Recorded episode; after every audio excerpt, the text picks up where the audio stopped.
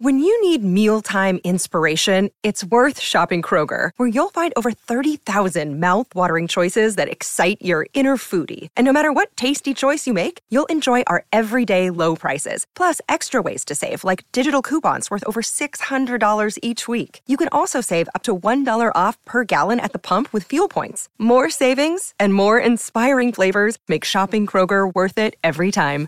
Kroger, fresh for everyone. Fuel restrictions apply. Congratulations, Ohio. Sportsbooks are live on January 1. Go to playerprofiler.com forward slash offers to check out the promotions for new depositors from FanDuel, Caesars, BetMGM, and PointsBet.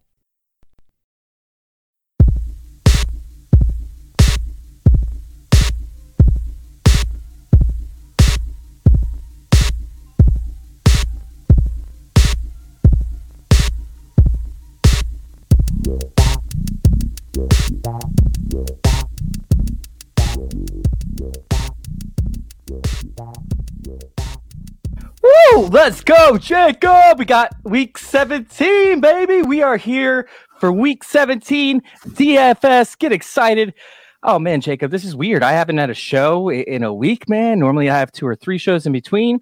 Uh, this is this is my first show this week, man. So I'm I'm privileged to have that first show with you, although it normally is with you on a different show. Yeah, I was gonna say, I was like every other week your first show is with me. It's just on a Wednesday. Yeah. But nice to do it on Friday. There you go. Yeah, yeah, it's it's nice to do on a Friday. What's going on, everybody? We are here to talk DFS for week 17. And let me tell you, it is a real doozy. I, I am having so much fun with this slate, Jacob, because it's it's gross, right? It's it's insane, but it's gross and it's fun and it's chalky and it's not chalky, and nobody really knows what's happening because we have injuries, we have fake injuries, we have yeah, we have teams that we don't know whether they're going to try to win or not. yeah, it's going to be Yeah. so bizarre.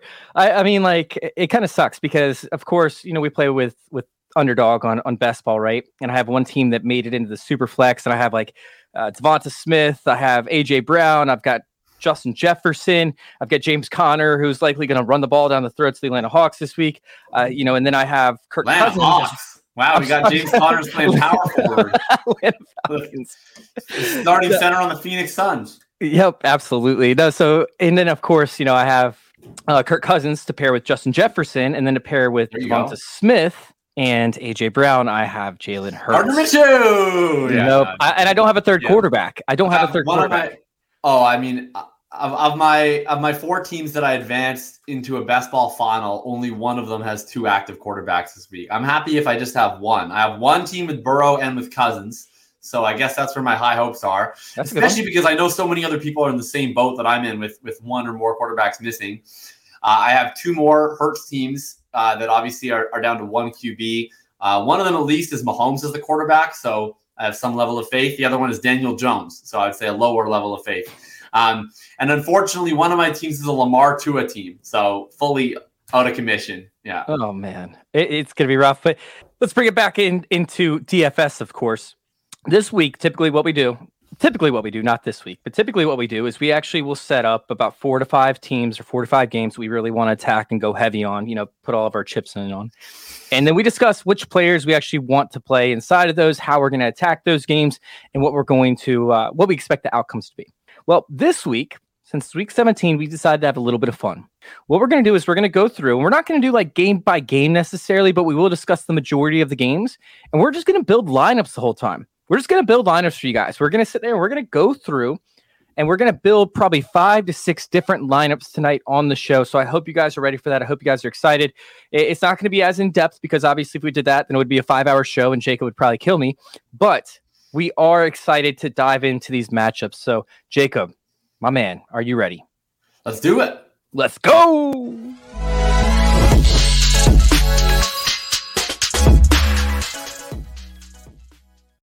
Oh yeah. Oh god, man, I'm getting into it tonight, man. I'm ready. I'm I'm excited to build lineups with you. I've been sitting here with my face in the books all night or in the computer screen all night.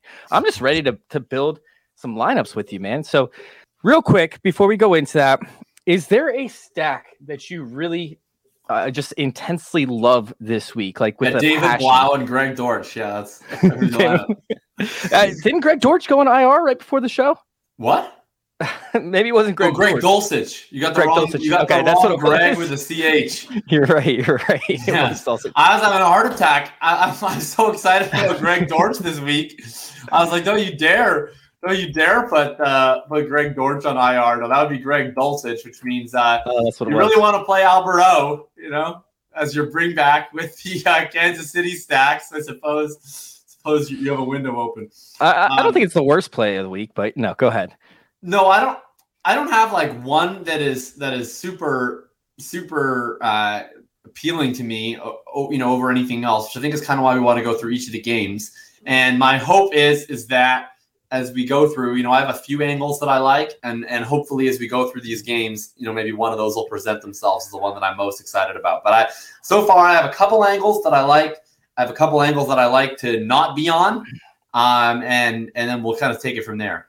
Yeah, I mean, Justin Fields is interesting to start a stack out with. Uh, I really like Justin Herbert a lot this week. Uh, Kirk Cousins makes things interesting to an extent. Um, Aaron Rodgers, actually, for me, if Christian Watson plays, is, is somewhat I'm interested in. tempting. Yeah, it's tempting. It's it's it's enticing, uh, especially with the game flow. Uh, Jared I like Goff up against Chicago should be interesting, and even Daniel Jones to an extent. I really like that Vikings Packers game. Uh, I think that coming off of last week, you know, we had all the weather in all of these Midwestern, Northern, Northeastern games. And this week, the weather's a lot milder. The forecast is lovely in Green Bay. It'll be cold, sure. Yeah, it's like but 38 degrees or something. cold. It's going to be, it's, it's supposed to be about 35 Fahrenheit, three degrees Celsius. It's going to be a little above zero. It's brisk. That's fine. It's going to be sunny. The wind is only going to be about five miles an hour steady. So I, I would be playing that game entirely unencumbered from any weather concerns. It's going to be an afternoon game. And we know the deal with Minnesota secondary. They suck. Uh, they they Really give up a lot of big plays, in particular to vertical outside wide receivers. Christian Watson's a perfect fit. We'll see if he plays. I'm going to say that he plays. I mean, he practiced this. He practiced today on a limited basis, and you know we're we're talking about a team that basically has to win their final two games to be able to get into the playoffs. So if, if he can play, he's playing. This is not one of those teams where we have concerns of okay, how bad do they really want to push this player? If Watson can get on the field, he's going to play, and, and I expect him to be pretty effective. But I even think you know if you want to play it the other way, where Watson might not be 100% healthy, I think that Green Bay has plenty of low price options to try and attack uh, because you really only need one big play against this beatable secondary. Yeah, it man, it, I think it's just it's a it's a fun game that we get to watch over there for Yeah. the Packers and the Vikings. Let's go ahead and bring the screen up and let's start building our first lineup. All right, so let's go ahead and, and let's start out with the Green Bay lineup. How about that? Let's let's start out with some Aaron Rodgers and some Kirk Cousins. Uh, which one do you prefer in this matchup? Because Kirk Cousins has been, you know, somewhat elite to an extent. Let me actually pull up his game log so that everybody can see. Uh, we have the Giants, who are pretty good up against quarterbacks, 24 points allowed. The week before that, 37 points. Detroit, 28 points, although Detroit's pretty terrible. So with Kirk Cousins, I mean, he's enticing. I don't think he's going to see a significant level of ownership just because of how good this Green Bay secondary has been throughout the season. Uh, you know, which way are you leaning? I, I feel like you're you're going Aaron Rodgers on this one for sure. I'm entirely happy to play both. And, and I'm honestly excited about the running game bringbacks from both sides too. So I, I, this is probably the game I'm most excited about playing, and I'm totally fine from either angle. I think I like the Rodgers side a little bit better because I feel like I have a little bit more optionality in terms of who I'm stacking with it, and it's cheaper, so you can I think do more things with it. Uh, versus with Cousins, you're probably including Jefferson, and now you're tying up a lot of dollars. But I, I'm okay with either option. So let, let's build the one you're you're feeling most, and, and I, I'm going to roll with it either way. You know what? Let's pull up Aaron Rodgers' game logs real quick because uh, it, his game logs have been really disappointing, right? 14, 11, 13, 11, 19. I mean, he just hasn't been doing it, right? Even against the Titans, you would assume that he would break 25 and he just didn't didn't do it. But this is because this time of year, Green Bay loves to run the ball. They love to, to pound it down their opponent's throats. AJ Dillon is is a god during this time of the year. So I'm going to go ahead and I'm going to opt to go with with Kirk Cousins. I don't think the ownership is going to scare me away from Kirk Cousins this week. Uh, meanwhile, he offers a very um, m- may, way higher floor. Meanwhile, if Aaron Rodgers has a typical game like he has, you're pretty much out of the runnings in a deeper tournament. Which for this one, we have over 300,000 people signed up for this one. So I'm going to go with the guy who can get me to that elite level. I'm going to go with Kirk Cousins. Yeah, I'm good with that. And I mean, if we're playing Cousins, I mean, we know the deal this year with Kirk Cousins, right? I think you you're playing. Yes, exactly. You're, you're, you're playing Justin Jefferson. If Kirk Cousins is hitting his ceiling, it's coming via the best wide receiver in the NFL. The question is, do you double stack, and and who do you add as the second? Is it Hockenson? Is it Thielen? Is it Osborn? But uh, building a Kirk Cousins lineup without Justin Jefferson just feels like putting a kick me sign on your forehead. So I think we can safely lock in Mr. Jefferson. Uh, DJ Hockenson, of course, coming off of the massive game, um, you know, and, and, he's certainly seen a, a, fairly high degree of volume. I think he'll be playable. It gets very expensive if you're spending up at tight end and you're playing uh, Justin Jefferson. So I'm okay with trying out Hockenson and seeing how we feel about it. And I'd be okay with playing KJ Osborn as well. Thielen has been a little bit of a ghost, honestly, since since Hawkins' acquisition. Um, at least with Osborn, he's cheap, so you're just kind of hoping for one big play. But. Yeah, I mean Hockenson is tough, right? Because I feel like you know if you're playing Kirk Cousins, you're going to play Justin Jefferson, and a lot of people are going to play Hockenson with it. Meanwhile, Hockenson's going to carry also onto the other side on the Green Bay stacks. Yeah. Um, along with Justin Jefferson, of course. So uh, for me, like, eh, all right, so we're looking at these these over unders, right? And I think there's like one, maybe two games that goes over 47 for the over unders. Correct me if I'm wrong, or do you know off the top of your head? Uh, in terms of the over unders, this one's yeah. 47 and a half. Okay. Um, and I then believe, we have the I, Bears I and the Lions. There is one game higher. Yeah, and it is the Bears and the Lions at 52. Uh, outside of that, no team is really over 42 and a half. So if the Bears and Lions doesn't end up, you know, hitting big, which if it hits big on the Bears side, then you're not going to need to double stack. Uh, like I, I just feel like you can actually get away with a single stack just because of how low like these some of these other game totals are. We can focus on trying to find those those gems in some of these other games. Yeah, I don't have an issue with uh, single stacking Jefferson ever, just based on how high his salary is, right? Like, get, realistically, if you're playing a Justin Jefferson at ownership at ninety five hundred dollars, like if he gets less than thirty, you're probably not loving that choice. So you you can get a cousin ceiling game with almost all of the production going to Justin Jefferson. So I don't have an issue with it. Um, I will say, just because we, we, probably won't include him in this lineup, although I honestly would be okay with it. Um, I really like Dalvin Cook's spot this week you know that he's always been an absolute menace against the Green Bay Packers, and the Green Bay Packers just in general are terrible against running backs. I think that he's going to fall a little under the cracks. He has a lot of the season in terms of ownership, mostly because he hasn't really had too many ceiling games. But him at 7K, probably closer, I think, to about 10% ownership, probably going to come in less owned, I would guess, than Jefferson, and certainly, uh, I, think also less than Hockenson or similar. I, I like Dalvin Cook. I'm okay playing him, uh, even if you really want to do an onslaught stack.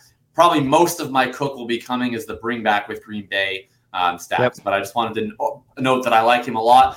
Also, if you're not stacking this game, I, I'm probably going to try and look at mini correlations between Cook and Watson, or if Watson does not play, then probably Cook and Doubs. Um, maybe Lazard, but I don't know. I'm just not. I just struggle to click Allen Lazard to be honest with you. Yeah, I mean Lazard saw 11 targets last week, but he didn't really do anything with them. He's out there, he's running all the routes. Uh, he is the type of receiver that has beaten the Vikings to an extent. I mean, we saw Isaiah Hodgins. They're not the same player, but they still have like a, a bigger physical profile. Uh, they're not extremely fast. They just beat uh, the opponent with physicality. So Allen Lazard for me, I think is is a guy who you can fit in there and would be a good stack. But honestly, like I'm feeling AJ Dillon at this point. AJ Dillon has been the, the workhorse they've leaned on. Uh, it's going to assume that the uh, the Packers defense has somewhat of an impact early on in the game and allows the the uh, Packers to go up, and then they just run the ball nonstop with AJ Dillon. It just it seems like the right situation to go to up against the the Vikings, who, by the way, the first time that AJ Dillon was relevant this season was actually up against the Vikings in week one. Yeah, week one. I, I do like AJ Dillon this week. Honestly, I'm, I'm kind of interested in playing both the Green Bay running backs this week because I don't think either are going to get owned at all. Uh, Aaron Jones has been, of course, battling an ankle injury now for a few weeks. Uh, he came out of the game. Uh, I think it was the Detroit game uh, with an ankle injury. He's, he's come back. He hasn't actually missed the game yet. But we did see last week, it was reported that his first carry the second half, he said he tweaked his ankle he spent the rest of that drive on the sidelines. They started working in Patrick Taylor even a little bit in relief.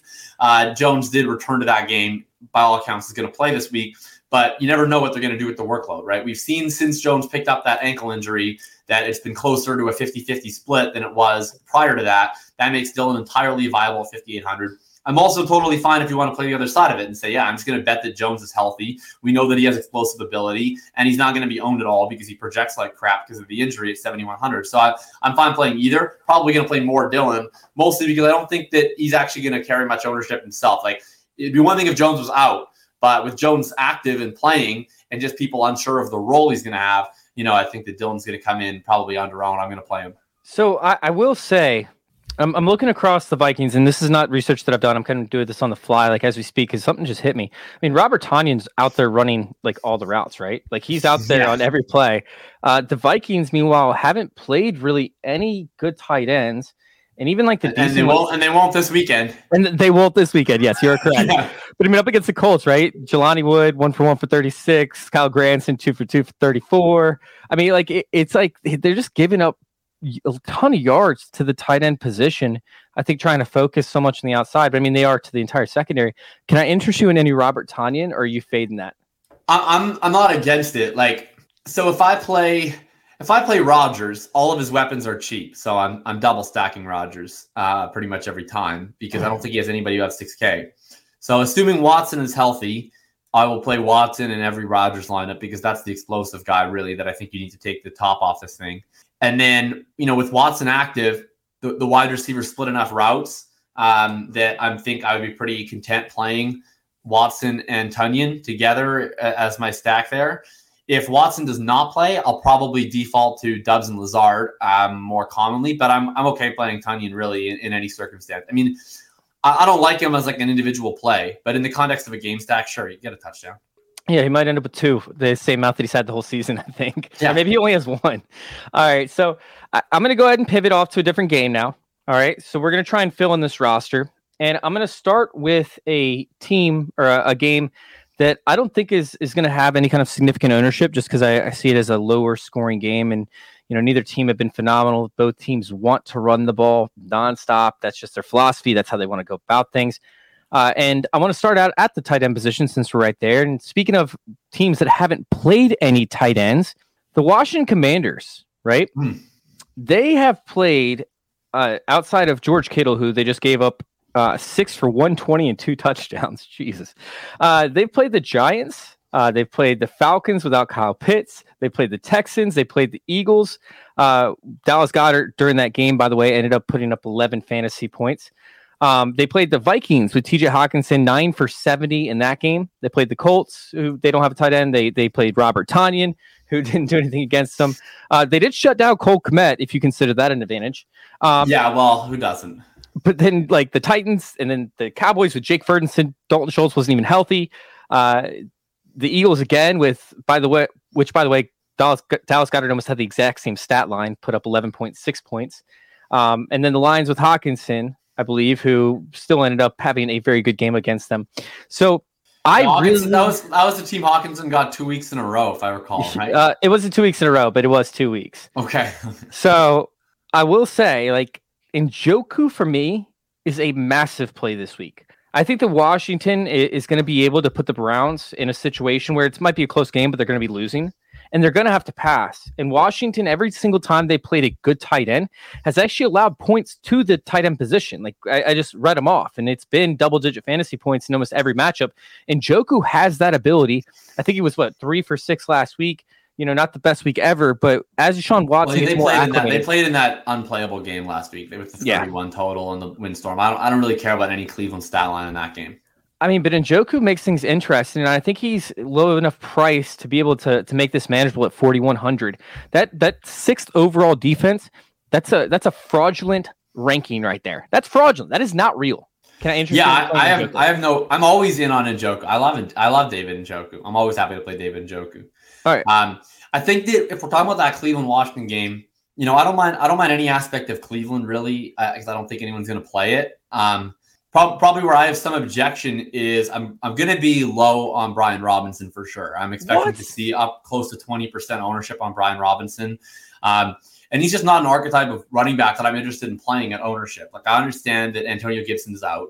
Okay. I'm not sure that changes his role really at all. Like if we look over the last couple weeks, Brian Robinson had essentially crowded Antonio Gibson out of any early down carries that weren't just you know, mop up duties, really. Brian Robinson was clearly handling the, the majority of the early down duties. And then what we saw last week was that when they fell behind in the last couple of drives after Antonio Gibson had left the game, it was Jonathan Williams, uh, former Colts yep. legend, Jonathan Williams, um, who was playing those pass down snaps. Brian Robinson is what he is. He's a hammer. Like he's going to play on the early downs, and, and he's now going to see even less competition for those early down snaps for sure. Williams will be purely a breather back, but he's still subject to all of the same game script concerns that other early down running backs would be that will have lower ownership, like say a Zonovan Knight, you know, who's in a game. I think he, I think he projects similarly in terms of an early down back with a pass down back in tow that has game script concerns. He's going to be in that 5K range, but he's not going to be as owned as Brian Robinson. I think that people are probably overreacting a little bit to the change that the Antonio Gibson uh, news is going to bring to his role. And just in general, you know, we're talking about a running back who has not been explosive this year. He's a guy who's generally been, you know, churning runs in a cloud of dust, right? This isn't a guy who's breaking 60 yard touchdown runs. This is a guy who's compiling eight yard inside power O after eight yard power O repeatedly, making Ron Rivera's dick hard off it. Anyhow, this is just the type of archetype of running back in a game with a 41 total who at ownership with game script phase out concerns I'd prefer to avoid because I think even in a scenario where he plays well, it often looks like 90 rushing yards, a touchdown, and one reception. And it's like, okay, I can live with it. I can find that somewhere else. And there's always a possibility with Brian Robinson where if this game does not go as Washington hopes, uh, very sorry to Chase if this if this happens to you this weekend. But let's say that Cleveland gets up on them early you know, it, it's always in play that Brian Robinson has 12 carries, 35 yards, nothing else, and Jonathan Williams is catching the dump off in the second half. No, that is very possible. In fact, it's probably more likely than than not. But let me ask you this: If Washington gets a goal line carry, is it going to be Brian Robinson that's oh, getting yeah. that carry? Of course. Okay. Well, the Cleveland Browns are allowing a touchdown per game to the running back on the ground. Meanwhile, we have just explosive, explosive outings allowed by the Browns defense uh, as of late. I mean, 97 yards to the Saints and a touchdown. The Ravens, J.K. Dobbins ended up having what 125 yards. Uh, Joe Mixon got 96 yards, but he only had 14 carries, so 6.86 yards per carry. I mean, Dameon Pierce had a great game. Like Rachaad White had a very good game. There is potential here for a blow up game. And if you're not going to at least sprinkle some Brian Robinson in some lineups, you could be you could completely get left in the dust if he comes away with two touchdowns and 100 yards. I'm okay getting left in the dust. I get left in the dust all the time. I'm not. Look, here's my question. Okay, what is the what is the fundamental difference in Brian Robinson's role and Zonovan Knight's role? Because everything you said about Cleveland being a fantastic rushing running back matchup is 100% true. Zonovan Knight, $200 less. Okay. Yeah. He's going to be projecting for about half the ownership, and he gets the Seattle defense, which is also an, an elite running back matchup. So I'm I'm just curious, what's the what what why do I have to play Brian Robinson when I can basically just take the same shot to me on a similar early down running back in a fantastic matchup at the same price range? The only thing is different is I get half the ownership for me, it's just more of, of the team they're playing. And the Seattle Seahawks, we brought it up last week, right? They were really good in the beginning of the season up against running backs on the ground. They struggled up against pass catching running backs. They still struggle up against pass catching running backs. So for me, I feel like they could end up utilizing in a game that could end up turning into maybe not a shootout necessarily, but a game that could get a little bit more higher scoring than, than the game that we're looking at currently. Right, which is part of why I prefer that game because I don't have to deal with this stupid punt fest.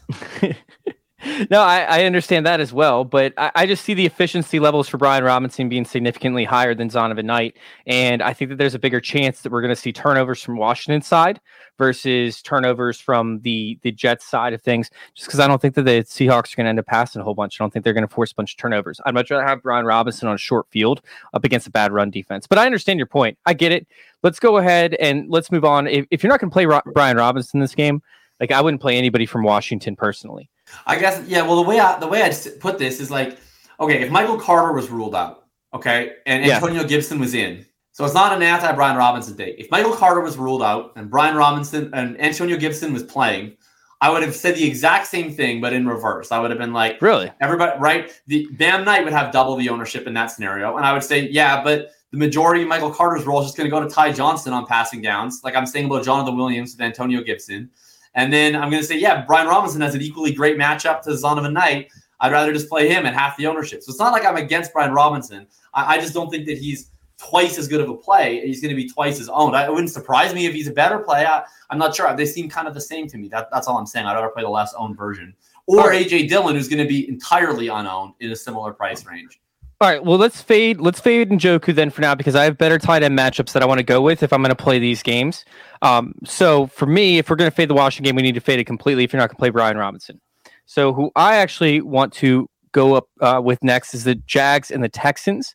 Uh, the Texans obviously have a decent overall pass defense. I think this is going to be a Travis Etienne slugfest. Like he is one of my top locks on the entire week. I love Travis Etienne. How do you feel about that? I, I like Travis Etienne a lot uh, in a vacuum. I'm a little bit worried about what's going on with Jacksonville. The fact that it's only Jags plus or Jags minus three has me a little bit sketched. Uh, uh, that line does not feel real to me. That that feels like a line that's baking in, like we're pulling starters at halftime risk. Like I, I just don't think, I, I just don't think that the way that Jacksonville's played recently against the Houston Texans that they should only be a three point favorite if they were playing full fright. Now I know they're saying that they're going to, I understand that. I understand like they're going to start their guys. It's just sketchy, sketchy to me. That being said, I would say that I'm a little bit more comfortable fading the pass game side of it because it'll be more owned um, than I am with Travis Etienne side of it because I think that'll be a little bit under owned at 6,400. You know, in a smash matchup, if everything goes according to plan, I think you get the most bang for your buck there. So I'm I'm I'm going to play Etienne, but I do think that there's some downside risk. I, I do think Etienne makes sense here primarily because of the story I'm about to tell, but I think the Texans, the primary reason why they're negative three is because they've taken arguably two of the best teams in the NFL, like two teams that can make it to the Super Bowl, and they brought it down to the wire with those two teams, and the Chiefs I mean, and the Cowboys. turnover variance though, they got a lot of turn, like they were like plus five in turnovers it, those two games. It doesn't matter. I mean, it, they still brought two of the best teams all the way to the end, and then they take the Titans and they beat the Titans, who at the time I believe were, were number one in their division. So uh, for me, I think it's it's more so about the late play of the Texans than it is anything else. Because if they ended up having anything more than seven, I mean, that's a bigger line than what they carried out the past three weeks, right? Like if, if they have anything more than I think six, then it's bigger line than they've carried out uh, mm. in more of the past three weeks. And they played three top tier teams. Right. So I, I, think that's what it, it, more so has to do with. I think Etienne is going to play to the finish. I do want to play Etienne in this lineup because I want to be able to bring in a tight end. And that tight end for me is going to be between one of two guys we're gonna have Jordan Akins as a Quentin Tarantino. uh, it is not. It is uh, either Jordan Akins or Brevin Jordan, who they both played similar amount of snaps last week. Jordan Akins was a lot more efficient. Um, it allows you to get into the end zone. And Jacksonville has struggled really bad up against tight ends. Let me read this off over the past six weeks 20 or 35 points to tight end, 26.6, 28.3, 5.9, womp womp, but 14.5, 11.4. Those are the uh, amount of points they've allowed to the tight end over the past six weeks individually. I do think that Jacksonville is, is going to be close to elite on the outside. I think that they're very good up against the running back position, and Royce Freeman and, and company have not looked good or efficient. I need to find a way that the Texans are going to score, and I think that we could see a Jordan Akins two touchdown week or Brevin Jordan two touchdown week in here. Talk me out of this, or, or talk me into it. How you feeling? Well, now I gotta look up Texans route counts. I didn't think I'd have to know anything about Texans tight ends. so that's upsetting. It, it, it's close. It's so uh, last last week last week we saw a three man committee. So we had Jordan Akins uh, running sixty percent of the routes. We had Brevin Jordan running just under forty percent, and we had Quentin Tarantino running twenty percent of the routes. Uh, three man tight end committees are never what you ideally want to see employed when you are trying to pick a DFS tight end. I guess what I would say is that if you are playing a uh, Texans tight end, I would probably pick Jordan Akins just based off the fact that he's run the most routes recently. I mean, we've seen Brevin Jordan's routes go all over the place. Like there's been weeks in the last month where he's ran three, you know, so he ended up getting up to 40% last week. That's not great. Um, and and that might be a high watermark for him. So I think Jordan Akins is probably the guy I would play if I if I was stacking this game. I'm not sure that he would be my bring back if I'm just doing an Etienne skinny. I mean, this this will seem like I know this is like gross because he's like a gross person and like a gross player and he's washed and whatever else. But like Brandin Cook saw a lot of targets last week. He's only forty eight hundred dollars. Um, I'd probably rather just play Brandin Cook than go chasing the tight end committee if I'm doing like a little skinny. Jacksonville's been great on the outside. I don't really care. yeah, I mean, the matchups are the match. I mean, C- CeeDee Lamb had no issues with. I know that Brandin CeeDee Cooks plays out of the slot. Lamb, but I mean, they're gonna. Brandin Cooks is the only player they have. I don't. I don't think they're gonna have. They're gonna be able to move him around if they wish. Um, I'm not sure of his alignment the last week, to be honest with you, but uh, I, I think that I think that I would just rather play the guy who's going to play all the snaps, who I can trust to get some level of targets. I, I mean, is Chris Moore is he still getting slot slot status in, in Houston? Is, is that a guy that you want to bring back from the dead, or, or is he or is he dead for you? Is it Uh, only these shitty I mean, ends? you knew you knew where I was with Chris Moore, right? Like I liked Chris Moore in certain weeks. Other weeks I faded him, and he, he hit in fifty percent of those times. This week I'm going to fade him. I'm not that interested Okay. in him. Uh, I think that it could end up being somewhat of a low scoring game to an extent, but I do think that there will be a concentration of targets uh, and a concentration of of ownership. Uh, towards certain players, and, and honestly, I just don't see Jordan Akins even seeing ownership. But I think I have Well, like I- five tight ends I believe you. I believe you. I believe you that Jordan Akins will not see ownership. Yeah, that's you have that correct. I, I have like five tight ends on the slate that I just absolutely love, and none of them are going to be popular. So I, I'm I'm cool with running out uh, Travis Etienne uh, naked. On, this matchup. Like with Brian Robinson, I, I want to do the run back with Njoku. I wasn't going to play Njoku without playing some sort of way that Washington would score because if not, then they would just run Chubb and Kareem Hunt the whole time. Uh, I think that Jordan Akins has a chance to get you two touchdowns, no ownership. That's a guy that could win you a tournament. That's why I was going that route. But let's go ahead and hop on to. I don't hate it. I mean, look, it's six, if he's going to run sixty percent of the routes, Nico Collins is on IR. They're going to be using multiple tight ends. He's just like a gross and gross red zone player. touches. He's if they can get into the red zone, right? The key is getting into the red zone. If they get in the red zone, they don't have anybody else to pass to. I mean, they're not going to be passing to, to Brandin Cooks on the All right, outside. put, put Akins running in it. our, you can put Akins in our lineup, but no Brevin Jordan. I mean, I, look, by gosh, I really wish that the Houston Texans would give all of their tight end routes to Brevin Jordan instead of thirty million Yes. year old Jordan Akins. I mean, Me fuck. too. but, Me too. but they, Me too. unfortunately, Lovie Smith doesn't want us to have fun. All right. Jordan so Akins, probably his 19th NFL season. He's like the Marcedes Lewis of the AFC. I- I'm going to save this next one because you don't like playing three uh, running backs. You like playing your two running backs and playing. No, I don't mind playing three. I, I, I change every slate. It depends on the values in the slate. I'm fine with playing three running backs. All right, all right. So I'm going to pitch this idea out to you. Okay, I'm going to throw it out Yeah. there. You can shoot it down. You can take it if you want to.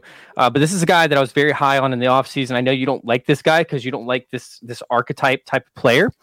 Um, but he he breaks tackles, right? He's he's kind of sluggish, but he's able to Oh, generate okay. yards after contact. If you Wow, can think of who I'm saying, wow, I'm, I'm so tempted. if you can This think about who I'm saying, like go ahead and say. it. This, So is, all right, this, isn't, this, this is not Brian Robinson, to be clear. it's it's not it's not, and I don't even like Brian Robinson by the way. uh, is but- this Tyler Allgeier? It is Tyler Allgeier. Yeah. 74 Okay. rushing yards last week. 63 of them were after contact. Uh, he also had the second most broken tackles last week behind only Derrick Henry, who had nine. Tyler Allgeier had eight. Uh, meanwhile, we have the Arizona Cardinals, who have the third Yeah. most missed tackles on the season with 78 missed tackles. This is where like my my like DFS like radar, my DFS like alarms goes off because this is like the type of guy that I want to play. Like it's literally the perfect matchup up against a bad defense in the interior. Uh, with a running back that can generate yards after the touch in a game that's just gross, right? Like we can't trust David Blough to to throw the ball a ton, so we're gonna be left with short field positions. And, and I just see a, a position where Tyler Allgeier could absolutely smash and, and finish off with two touchdowns, especially especially if we can get some turnovers over there from the Arizona side, right? Like if we can get a couple interceptions, which Arizona's capable of doing. I mean, Oh, I'm sorry, oh, Atlanta. we Atlanta is Yeah, capable we of can doing. get some turnovers from the Snowblow. Yeah. Oh, it's it's very possible, especially with this like nine inch hands. So uh, you know, and I also, by the way, I like James Conner in this game a lot. So I'm cool with playing James Conner or Yeah, Allgeier. I like Connor. Um, but I don't want to play them both together because neither one have breakaway run ability. Right? They're both guys that are going to don't break mind tackles. playing. I don't mind playing them together. Connor, Oh, comeback God. script with a backup quarterback is going to just Oh, pile yeah. up dump offs. Oh yeah, you're right. I didn't think about. That. But. I'd rather play Hal. I'd That's rather why we do the show together. I'd rather play Allgeier with my guy Dortch or or McBride. I mean, I'm I'm like totally fine yeah. playing McBride. I, can't do McBride. I just have too many other oh, oh, shitty tight ends I like. you like Jordan Akins, but Trey McBride is a step too low. It's, it's just a step too low. There's not enough You'll upside there. Jordan. Oh my god! All right, so are, can we play Tyler Allgeier? Or you want to play James Conner? Uh, I'm fine with either one of them, to be honest. So, so Tyler Allgeier, I'm expecting to see. I'm expecting to see similar ownership on him and Brian Robinson. Um, I, if I had like a crystal ball where I knew which one was going to see less ownership, that's probably the one I'd go with. Um, I think Allgeier is a strong play. I mean, Arizona's an incredible matchup. He has certainly taken over the backfield more in recent weeks.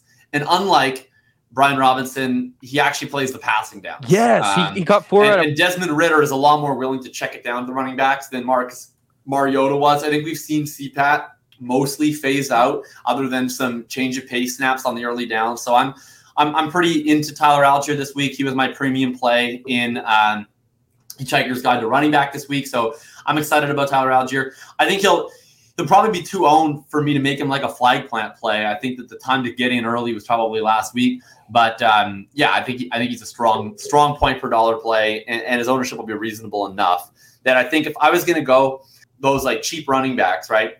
The, the the three cheap rookie running backs that are going to be owned, or or well, Knight won't be that owned. I would say Allgeier is like my favorite in a vacuum. And then I would say Knight is second solely because I think he'll be a lot less owned than the other two. And then Robinson comes in third because I, I like Allgeier more straight up. And then I like Knight better with the ownership considered. And, and I feel like you're going to have to play one of those guys in a lot of lineups to, to make it work with the dollars and cents, maybe even two of them. So that it is. All, all, three of these guys at. are going to see some level of ownership just because the pricing ends up working out, and there aren't too many like punt options essentially for the running back position on this slate. But I, yeah. By the way, Harry Snowman, I see you in the chat. By the way, uh, it is silent tonight. It, it's a silent night from Harry the Snowman. So, ooh, you like that? All right, let's go ahead and let's move on to our wide receiver position. Do we? I, I played or, the Atlanta Falcons defense, by play, the way. There's another guy in that range is your favorite player? Do you want? Is this a D'Andre Swift week? Is he's in that range with with uh, same price range with all the rookies? Um, he is, but I want to stack this game in the games that I'm playing Swift in. I don't want to okay. run out Swift solo. Okay. Uh, so I, I, do want to move on to. Uh, we did play the Atlanta Falcons defense along with it at only 2,700. Uh, the pricing ends up working out great. Left us with 5,400 between two players, so we can run it back if we really want to with Greg Dortch. I, I don't love that. Oh, I really do. With the Falcons defense.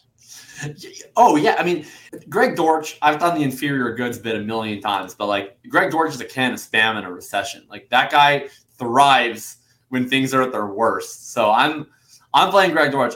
I don't know how owned he's going to be. If it gets like if he gets so much buzz, I like Greg Dortch more if Hopkins plays honestly, because I don't. I think he's going to get a bunch more ownership if Hopkins is out. And I don't really think that Hopkins has a whole lot of bearing on Greg Dortch doing whatever little dinky drag routes he's going to do in the slot. But I mean, he's played five games this year where he's actually been their slot wide receiver. He had one other game where he played a bunch of snaps, but he had to play out wide because Cliff Kingsbury's moron. But five games that he was their slot wide receiver, playing over 70% of the offensive snaps. The least amount of PPR points he's had in any of those five games was 13.5. He gets a fantastic matchup this week where the only Falcons secondary member worth anything is AJ Terrell, who I'm assuming if Hopkins plays, Terrell will be on Hop the entire time. And I'm assuming if Hopkins does not play, then he's going to see a lot of Marquise Brown. He's not going to be going anywhere near Greg Dortch. And people were bringing up, oh, would you still play him without Trace McSorley? He, he's over these five games, he's done it with three different quarterbacks. He did it once with Kyler. He's seen has a 10 target game. He has a 10 target game with Colt McCoy. He has a 10 target game with Tracy McSorley. um, D- David Blough sucks, obviously. So I, I don't think that it's that much of a concern. I think with all these crap quarterbacks in a good matchup, you know, they're going to be feeding over the middle, which is why I like McBride. Probably if Dortch looks like he's going to get up into like the 20% owned range, I have some level of self respect that won't allow me to play Greg Dortch at 20%. That's when I would um, pivot to, to McBee. But um, if he stays in like the ten percent range, then I'm I'm all over the human Dortch. I think I think David Blough is capable of throwing it three point nine yards per yeah, attempt. That's the hope. What Dortch's a dot is. Yeah. All right, so we need to fill this in, and it's kind of the funny. Human drag route as we're running through the wide receiver position, uh, there's we have one spot left to fill in, and if we play Greg Dortch, which we are, there's only three oh, money money receivers we cannot play. We cannot play AJ Brown, we cannot play Davante Adams, and we cannot play uh, Tyreek Hill. Which two of those three I probably would not play this week. So, and if Marshon Lattimore doesn't play, I probably don't really want any of those guys. So it sets me up with my top options at receiver. Uh, number one being Amon-Ra St. Brown, which I think is great for this game. I don't want to dive into this game just yet because I want to talk about it on the next uh, matchup that we build. Jalen Waddle, though, right? Like if New England decides to take, yeah. try to take away, I should say, Tyreek Hill, and they go with Jalen Waddle, troubled Waddle, dude, it, that's a crazy awesome matchup. Uh, I also love Keenan Allen out of the slot, which we're going to talk about here in a little bit as well. I love Keenan Allen on the slot up against the Rams. You know, I talk about it all the time about the type of defense the Rams play uh, and how they allow underneath routes. Meanwhile, we should see Patrick, or I'm sorry, Jalen Ramsey. I almost went with the old Washington quarterback. Uh, we should see Jalen Ramsey. Ramsey. Wow, that's a callback. Patrick Ramsey, yeah. Yeah. Um, oh, who's Peyton Ramsey? That's a guy too. But Patrick Ramsey yeah, he was what, like the Spurrier era of the Washington. Yeah, it was. It was the Spurrier era. Was it? Did he come from Rutgers? I don't remember. I just Peyton, remember him Peyton getting. Ramsey, no, yeah. Peyton Ramsey was an Indiana Hoosiers college quarterback. That's who Peyton Ramsey is. And Patrick Ramsey, I thought he came from Florida State, but I. Oh, he might. No, that was uh, that was Wuerffel. Did Patrick Ramsey also come from? I can't remember. No, Flor- Wuerffel was from Florida. And what? Patrick Ramsey went to Tulane. We're gonna lose all of our listeners talking about early 2000s quarterbacks. Yeah, Tulane, Patrick Ramsey round one pick at a Washington, formerly known as the Redskins. 2000. It was too late. Yeah, I knew it was some smaller school like that. All right, so I personally I like Amon-Ra St. Brown. I love Jalen yeah. Waddle. Um, I love uh, uh, Keenan Allen. Those are my top. I'll say three. this for Amon-Ra St. Brown. Like, uh, so I'm gonna play Amon-Ra St. Brown. I would somehow like if this were a lineup that I were building, I would eventually somehow reconfigure it because I'm just not going to play a 25% owned Amon-Ra St. Brown as the only member of the game with the highest over under on the slate. Like, I, I just can't quite yeah, stomach yeah. that. Like, if I'm playing Amon-Ra, and I will, I'm playing that at least correlated somehow. Like, I'm either doing it with Goff, I'm doing it with a bear, any bear, um, something. I think just like playing a solo dolo, 25% owned Amon-Ra with no other members of the game when it was 52 point total is just like asking to get bypassed by other players. So I, I, would struggle with it, but I'm certainly down with it, at least in, in a vacuum. Um, Waddle everybody else, everybody else, like, yeah, I mean, I'm fine enough with Keenan Allen. Certainly, he's he's a guy you can solo dolo, and Waddle I'm fine with too. I, I'm I'm pretty optimistic. I was going to mention this, but I'm even considering rolling out Teddy Stacks. Uh, the Patriots defense has not been a good pass defense all year. Um, I think that they're kind of just coasting off of like reputation of Bill Belichick. You're also going to have to keep up with the Joneses this week. Both New England Joneses are out this week. Uh, both their corners, Jack and Marcus. Uh, oh, so so you're they're down two starting cornerbacks. Uh, that's going to be, I think, quite a lot of room to operate for Waddle and Hill. And I mean, Teddy Bridgewater, say what you want about him. The, the guy's never seen a third down marker he doesn't want to throw short of.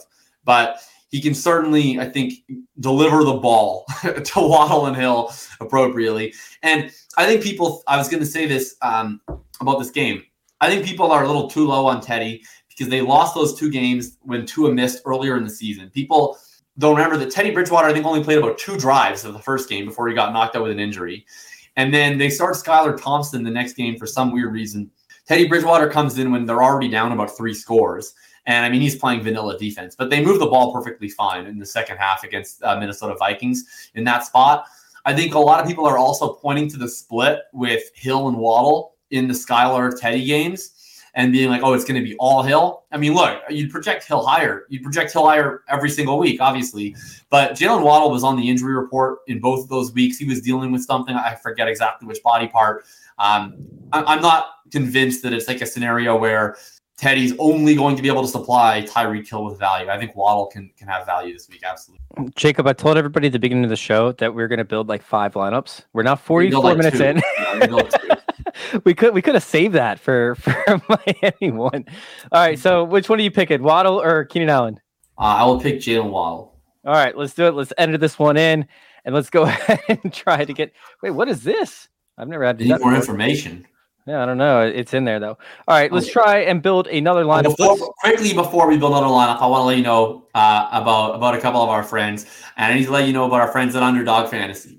Okay, uh, if you are enjoying this conversation, if you're enjoying playing DFS, if you don't want the fun to stop on your fantasy season at the end of this week, you got to get out onto Underdog Fantasy, and there's never been a better time because they are running their playoff contests They are running the Gauntlet, and they are now running the Mitten 2, the second of the mittens, uh, where you can go and select players in underdog playoff best ball contests. It's a super fun contest. You got to think strategically through which teams you think are going to advance.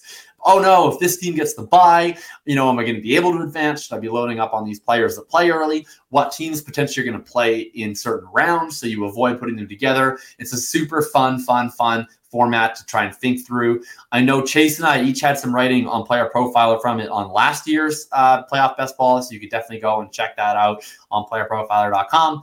But if you are going to go on Underdog and you are new to the Underdog family, make sure to use promo code Underworld. You can get $100 when you sign up. And make sure to check out the Mitten 2, the Gauntlet, any other their playoff best ball contest.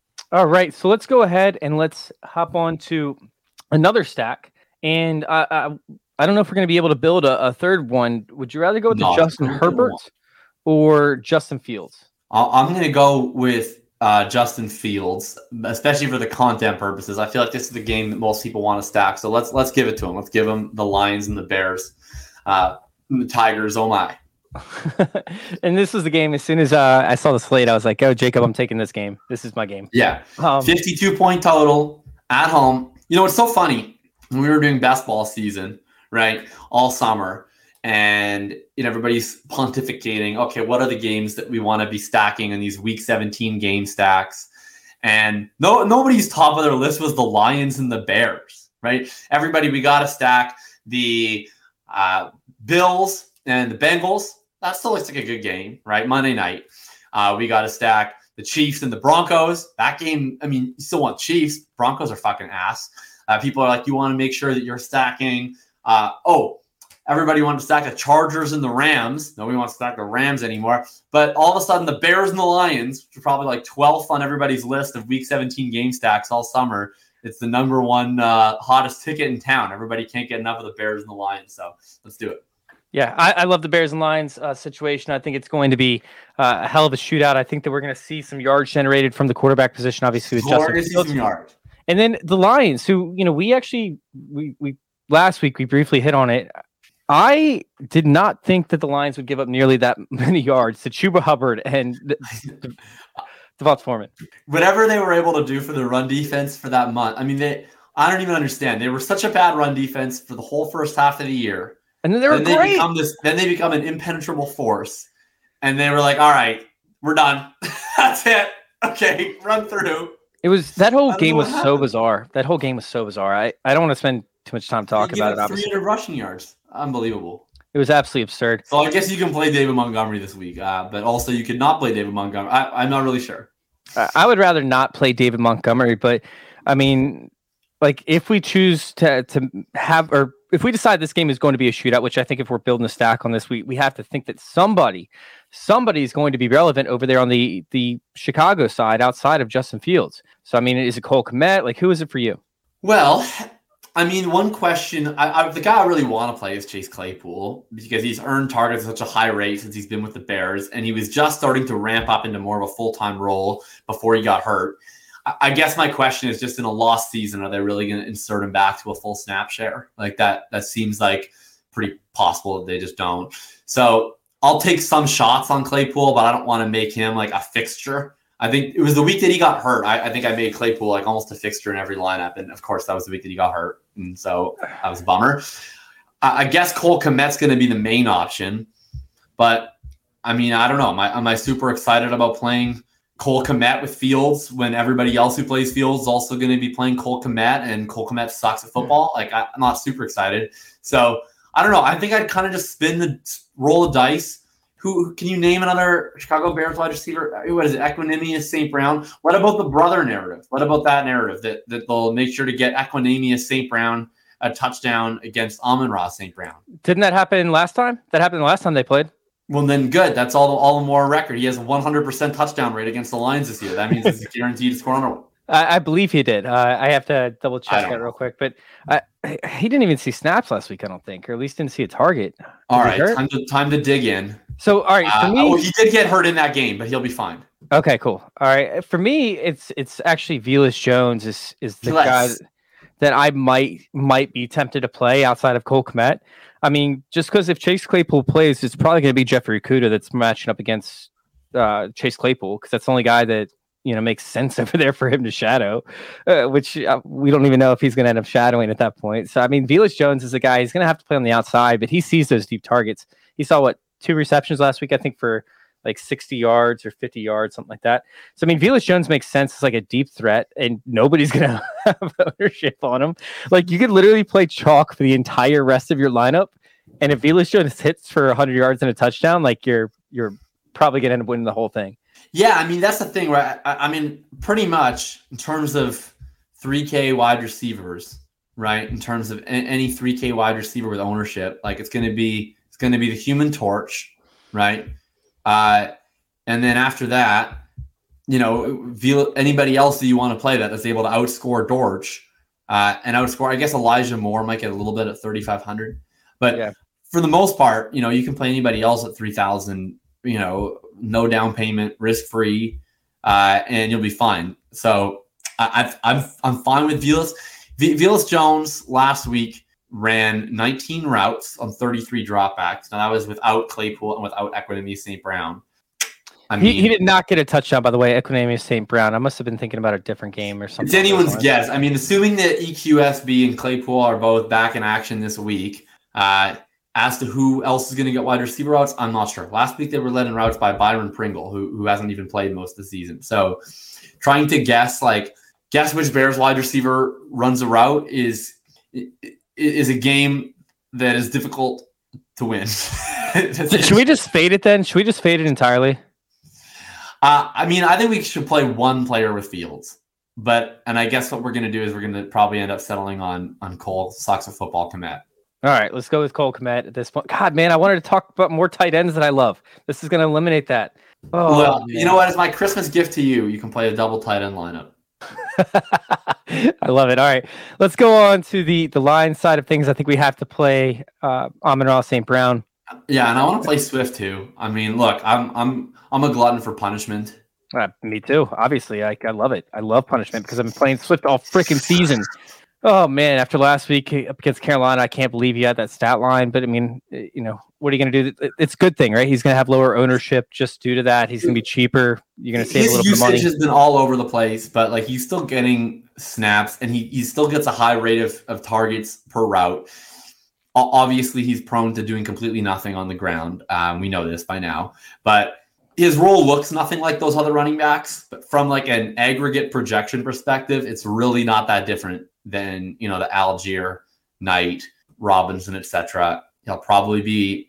I don't know. I don't know if he'll be more or less owned than Zonovan Knight. He'll almost certainly be less owned than Tyler Allgeier and Brian mm-hmm. Robinson.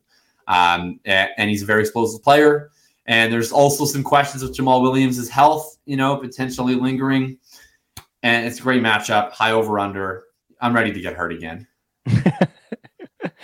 All right, so I'm going to go ahead and I, I do want to talk about this game. Uh, so I'm going to go ahead and, and pick my the next next matchup we want to try to attack.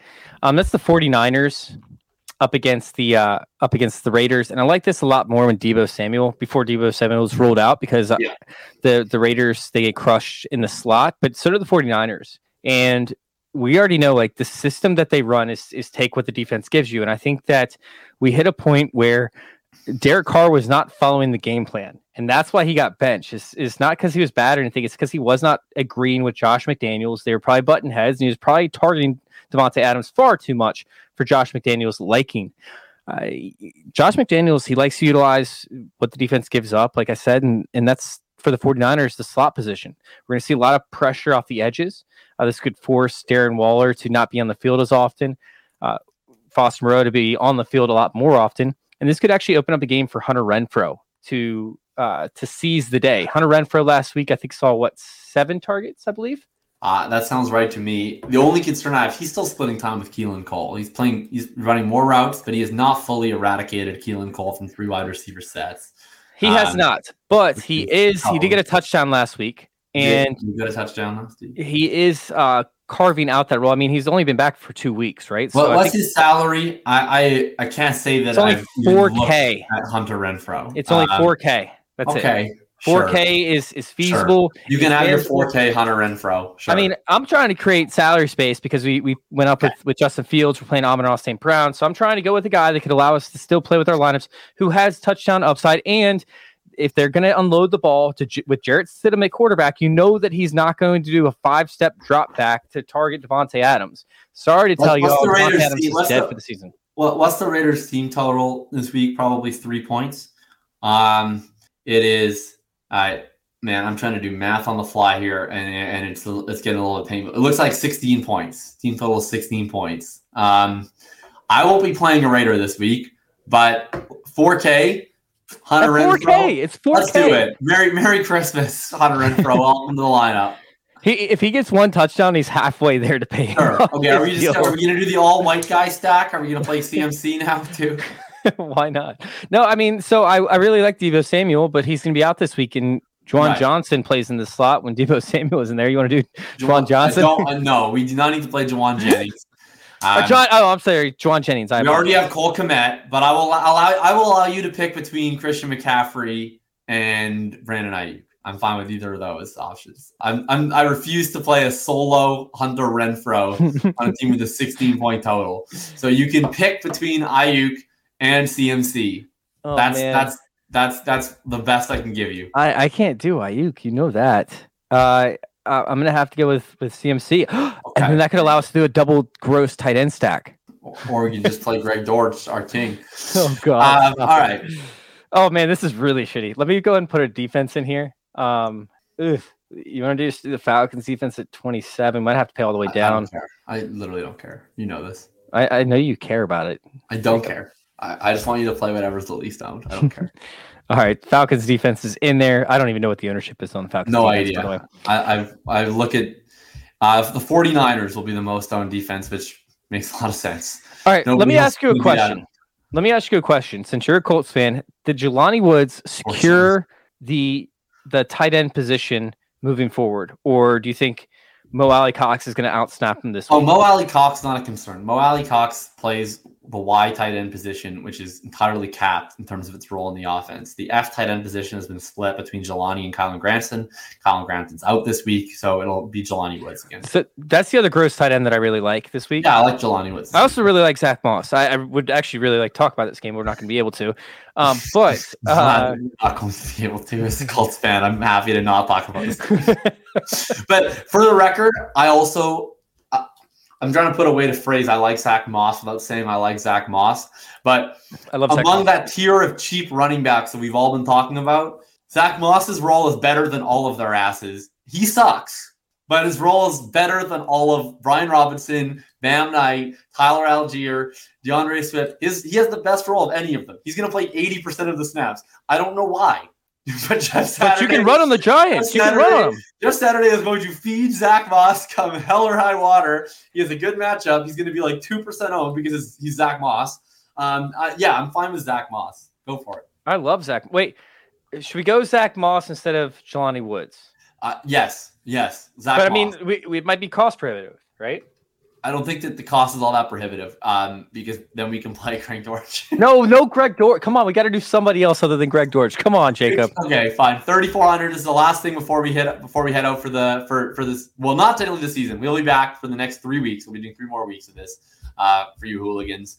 But um, let let's do um, let's let's do Elijah Moore at thirty five hundred, and then we'll play the Patriots defense. Wait, we only have thirty four. Oh, and you want to yeah, pivot down to Patriots defense? Yeah or or whoever defense. I, I, don't really care. I just know the Patriots are 26, but someone someone 26 or lower. Oh, pick, pick, pick whoever you want. You can pick the Texans if you really want to. You can pick the Panthers. I like the Panthers. Play the Panthers defense. Tom Brady's watch. Tom Brady's looked good the past couple weeks. I thought. No. All right. They, are they're fine. I mean, they're not. Tom Brady threw like three interceptions last week. Panthers can get some. They'll be fine. There we go. Play Elijah. Mm, okay. All right, we're in there. All right, real quick, just to just to talk about a few guys that we didn't have a chance to talk about, then we'll go into our locks. Um, I, I, really love Justin Herbert this week. That was actually my favorite one, and we didn't even get to talk about it. Oh, I man. love I love running it with uh with Herbert, Keenan Allen, Austin Ekeler. However, uh, the thing here is that if I decide to play all those three guys, then I have to play Cam Akers because I have to believe that they're going to be competitive to an extent. and I don't think that that's going to be the case for. Um, you know, like I don't, I don't think that you can get value out of Herbert, Keenan Allen, and Austin Ekeler if they end up blowing out the Rams. Mm. I'm also a little bit nervous about Austin Ekeler to an extent because Aaron Donald's back. I know he hasn't had like the best season, you know, we, we've ever seen or anything like that, but he does impact the defense. Uh, Austin Ekeler can still get the receiving yards. Not as worried about that, but uh, Akers is going to have to have a massive game in order for this game to be relevant. Which means that you have to play Akers with Herbert, with Keenan Allen, with Austin Ekeler, which is like a you know that's a regular stack that we would typically talk about on a normal episode. Uh, you know, if the slate wasn't so messed up this week with all sorts of crazy stuff going on. So I love that stack. Um, in terms of the James Conner stuff, I love James Conner. We haven't talked enough about him this week, uh, but he is in there. And yeah, I- I think that's about it in terms of games that I want to discuss. Oh, I, I do think that you can play, uh, like I said, Jelani Woods. I think you play Parris Campbell. I think that Pittman is a bigger start than what we're considering. Um, but if you decide to play Daniel Jones with Hodgins and Barkley, and you think this game could actually exceed the expectations or exceed the the the, the point total, if you think that, then it's in there. exceed the all-time record for rushing attempts, It- yeah, it could actually. and, that it, and it might be the all-time record for fastest real-time end of game. It's might, very might possible. take two hours and twenty-one minutes. To, from No, no, that's that's whistle. never. It's never going to surpass the Washington game with Ron Rivera up against the 49ers with Kyle Shanahan. I don't think that record will ever be broken. Oh my God! All right, let's go ahead and hop into this last little bit, which is our locks for the week. My lock is going to be Travis Etienne. I know typically we try to pick guys with lower ownership, but I think that Travis no, he won't be that on. They'll be fine. I- from the reports that I've seen and what I have, it's like up at like 13 to 15 percent. Oh yeah, yeah, yeah. I'm not saying it'll be like not owned, but I just mean like he's not going to be like 30 or anything crazy. No, and I think as we start to see some of these other uh, guys that are called out, we're going to see a lot less ownership on Travis Etienne because you can pivot off of some of these other running backs and work your way towards cheaper options. So I think that Travis Etienne, who's more expensive, is going to see he's going to be the first guy that, that people axe, I think, on their lineups to get off because there's nobody to run it back with. You Mm. know, I, like I, Well, I running it back with Jordan. Akins. I am, I am, I will be this week. I'm excited for it. Yeah. All right, my guy this week. I've talked about him a lot. We didn't get him in any lineups, but I'm rolling with Bam this week. Um, I, look, I, I, I like Bam Knight as a process play. I don't really have any opinions on, on what he's going to do, but I never really do. Here's why I like Bam Knight this week. First of all, excellent matchup. Second of all, he's still the primary early down back for the Jets. The only reason why that, that hasn't yielded anything the last couple weeks, like it did the previous weeks, is that being the early down back for a team quarterbacked by Zach Wilson that's losing all the time is not a valuable role. This week they get the god, the man, the myth, the legend, Mike White back. And so all of a sudden there's actual possibility that they'll be able to play from ahead, which is where you need to have Zonovan Knight. He's basically the same archetype as several other running backs with similar questions and more ownership, but who have pleased people more recently at the same dollar amount. That's going to keep his ownership down. I also think you get an extra benefit with Bam Knight because Garrett Wilson, it'll either be Garrett Wilson or Amon-Ra St. Brown, most likely, who is the highest owned wide receiver on the slate.